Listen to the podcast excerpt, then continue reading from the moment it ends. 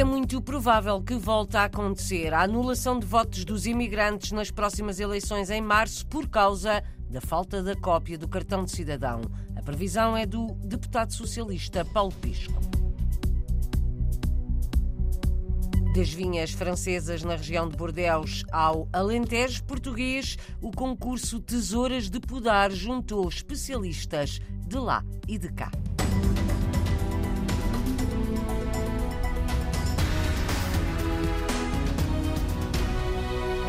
É provável que volte a acontecer a anulação de votos da imigração nas próximas eleições a 10 de março, em causa o facto de muitos portugueses no estrangeiro não incluírem a cópia do documento de identificação. Sem essa cópia incluída no envelope, o voto é anulado. O deputado socialista Paulo Pisco, eleito pela Europa e de novo candidato, lamenta que nada tenha mudado e prevê que vai repetir-se a anulação de votos da imigração. Receio que volte a acontecer e tenho quase a certeza que infelizmente vai acontecer. Nós, ao longo deste período, o que estava previsto era que houvesse um grupo de trabalho que se debruçasse sobre a alteração das leis eleitorais. Uma das nossas intenções era também alterar a obrigatoriedade da fotocópia do cartão de cidadão, porque nas últimas três eleições cerca de 40% dos votos foram anulados, a pedido do PSD, que queria que fosse respeitada a lei, isso de facto vem na lei, mas que se os partidos se entendessem para que todos os votos pudessem ser considerados, então nessa altura, como muitos votos foram validados que não tinham o, a cópia do cartão de cidadão, e nessa altura eles eram considerados válidos e não passávamos por esta situação, que na minha opinião é dramática, de haver cerca de 40% de eleitores portugueses no estrangeiro eh, que eh, não incluem a cópia do cartão de cidadão eh, no boletim com o voto. E, portanto, como a prática nos demonstra que isto tem acontecido, porque ou as pessoas não têm condições para fazer fotocópias, ou porque receiam que os seus dados pessoais possam ser utilizados indevidamente, o que não é de todo o caso, nunca, isso nunca pode acontecer porque uh, são automaticamente destruídas as fotocópias do cartão do cidadão mal se abre o boletim com o voto e por estas razões estou convencido que, infelizmente, porque não conseguimos que o PSD se pusesse de acordo connosco para arranjarmos uma solução e nós tínhamos uma solução ela válida e viável, que é aquela que é utilizada na Alemanha, através de um compromisso de honra com uma penalização para quem cometa fraude, Infelizmente não conseguimos convencer o PSD. Paulo Pisco, deputado e de novo candidato do PS pela imigração na Europa. Passou o último fim de semana na região de Paris, em França, onde teve vários encontros com portugueses, alertou para a necessidade de todos votarem a 10 de março para eleger o novo Parlamento, lembrou também a necessidade de incluírem a cópia do cartão de cidadão no boletim de voto. É obrigatório por lei. Paulo Pisco, há muito que representa a imigração na Europa na Assembleia da República, volta a ser candidato e as questões fiscais são uma das suas batalhas. Promete também lutar por questões que vêm de trás, ainda não resolvidas, como o fim do pagamento da propina no ensino de português no estrangeiro. Questões que eu vinha defendendo publicamente, como por exemplo o fim da propina, como por exemplo a promoção da criação do Museu Nacional da Diáspora. Eu recordo que o Museu Nacional da Diáspora da Imigração Portuguesa foi uma proposta que eu apresentei eh, num congresso do Partido Socialista em 2016, que depois foi aprovado uma resolução na Assembleia da República para a criação do Museu Nacional da Diáspora, agora vai fazer parte do nosso programa eleitoral.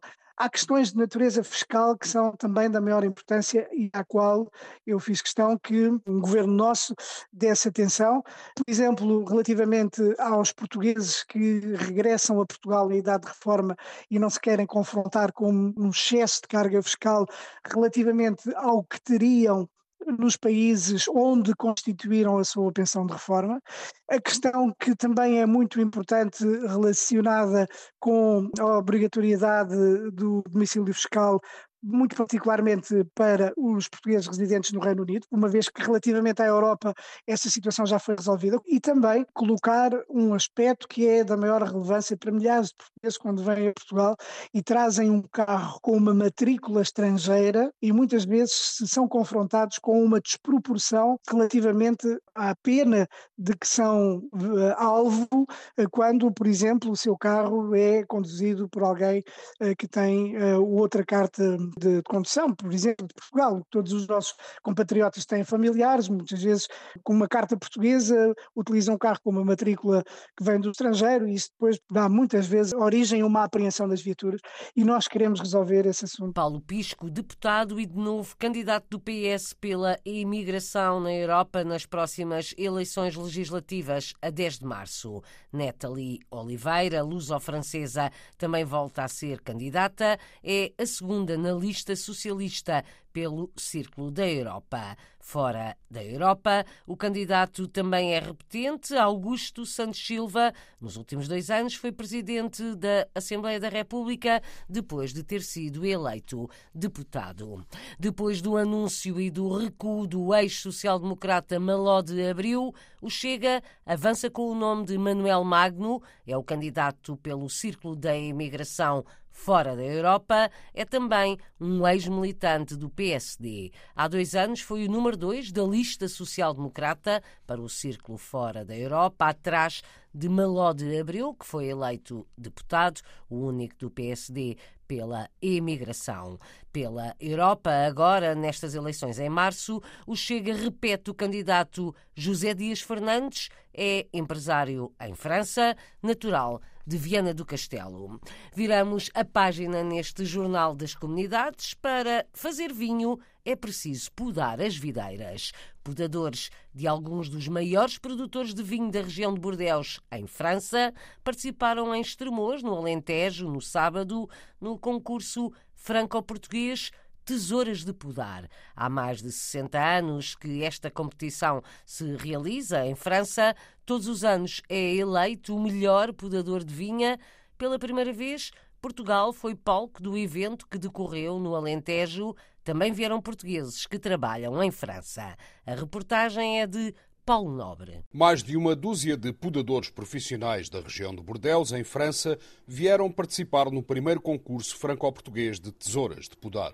Isto é um concurso que fazemos durante cinco encontros entre o mês de novembro e o mês de março para meter em valor os melhores empregados que trabalham nas melhores quintas na região de Bordeus. Ricardo Rocha é podador numa vinha em Bordeus, explica como se desenrola este campeonato em plena vinha o júri passa um dia antes a marcar a, os, a vinha cá de ser podada e depois arranca durante 20 minutos, que é 20 minutos onde você tem que fazer a formação do pé, a carga do pé, o que a vinha pode dar para o ano e a limpeza do pé, a limpar as peles mortas, a limpar os bocados secos. O toque marca o arranque desta competição inédita em Portugal. São 20 minutos para fazer a melhor poda. É assim, a gente está a escolher os, os, os pauzinhos mais direitos para a produção para o ano. Chama-se isto a formação e temos que limpar os secos do ano passado que não foram limpos. Já percebi que, que, sabe fazer isto, mas é a primeira vez que participa no concurso. Sim, sim, é a primeira vez que participo no concurso, mas já, já vou podando uh, frequentemente há 5 anos. Está candidato à Tesoura de Ouro? É uh, não sei, vamos ver, no final o júri dirá. Há mais de 60 anos que este concurso se realiza em França.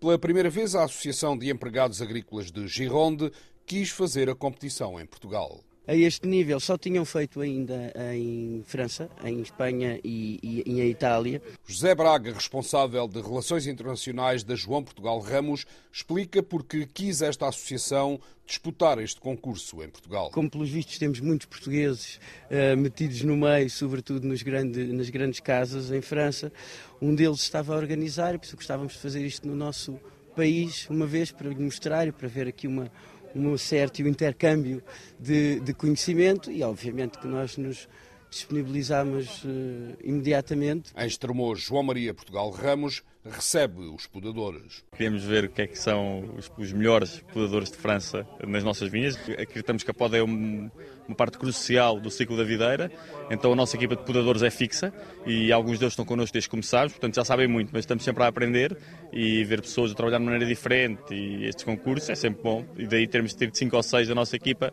a podar com eles hoje. O concurso termina. Manuel Gil é o chefe do júri encarregue de pontuar a poda. Vamos ver a formação, a formação do pé, a carga, a limpeza. E isto tem que ser um trabalho perfeito para depois vocês avaliarem. Para, para avaliarmos o trabalho que, que fez o pessoal. Depois dão ponto. Ou depois demos os pontos. Se tiver mais pontos, pontos é o ganhante. O vencedor recebe Le Sécateur d'Or, a tesoura de ouro. Em França, Ricardo Rocha já ganhou três. Um prémio que vai além do prestígio. Porque é o amor de um trabalho que a gente faz, não é? Mas, em compensação, para quando você vai trabalhar para certas empresas é sempre um outro, um outro valor, está a compreender? Porque quando você chega, por exemplo, para, para um emprego ou para, para tomar conta de uma, de uma adega, quando você chega lá e a pessoa diz você vai fazer isto, isto, isto, você diz eu ganhei três tesouras de ouro, eles sabem que você que já sabe do que é que está a falar, não é? Estremoz recebeu pela primeira vez este concurso, que é tradição em França. No próximo ano, o Douro pode voltar a receber quem sabe da poda. Uma competição inédita em Portugal, um concurso franco-português para escolher o melhor podador de vinhas. O arquiteto português Eduardo Soto de Moura recebe a maior distinção do Ministério da Cultura francês. Esta tarde, Soto de Moura é distinguido com as insígnias de Comandante das Artes e Letras letras. Assinou muitos projetos em Portugal, também em França. O Estádio de Braga, o Metro do Porto e o Teatro de Clermont-Ferrand são exemplos. A entrega das insígnias acontece a esta hora em Lisboa. Será a embaixadora de França em Portugal a fazer, a entregar a distinção. O arquiteto Soto de Moura soma mais de uma dezena de prémios, incluindo aquele que é considerado o Nobel da Arquitetura, o Pritzker.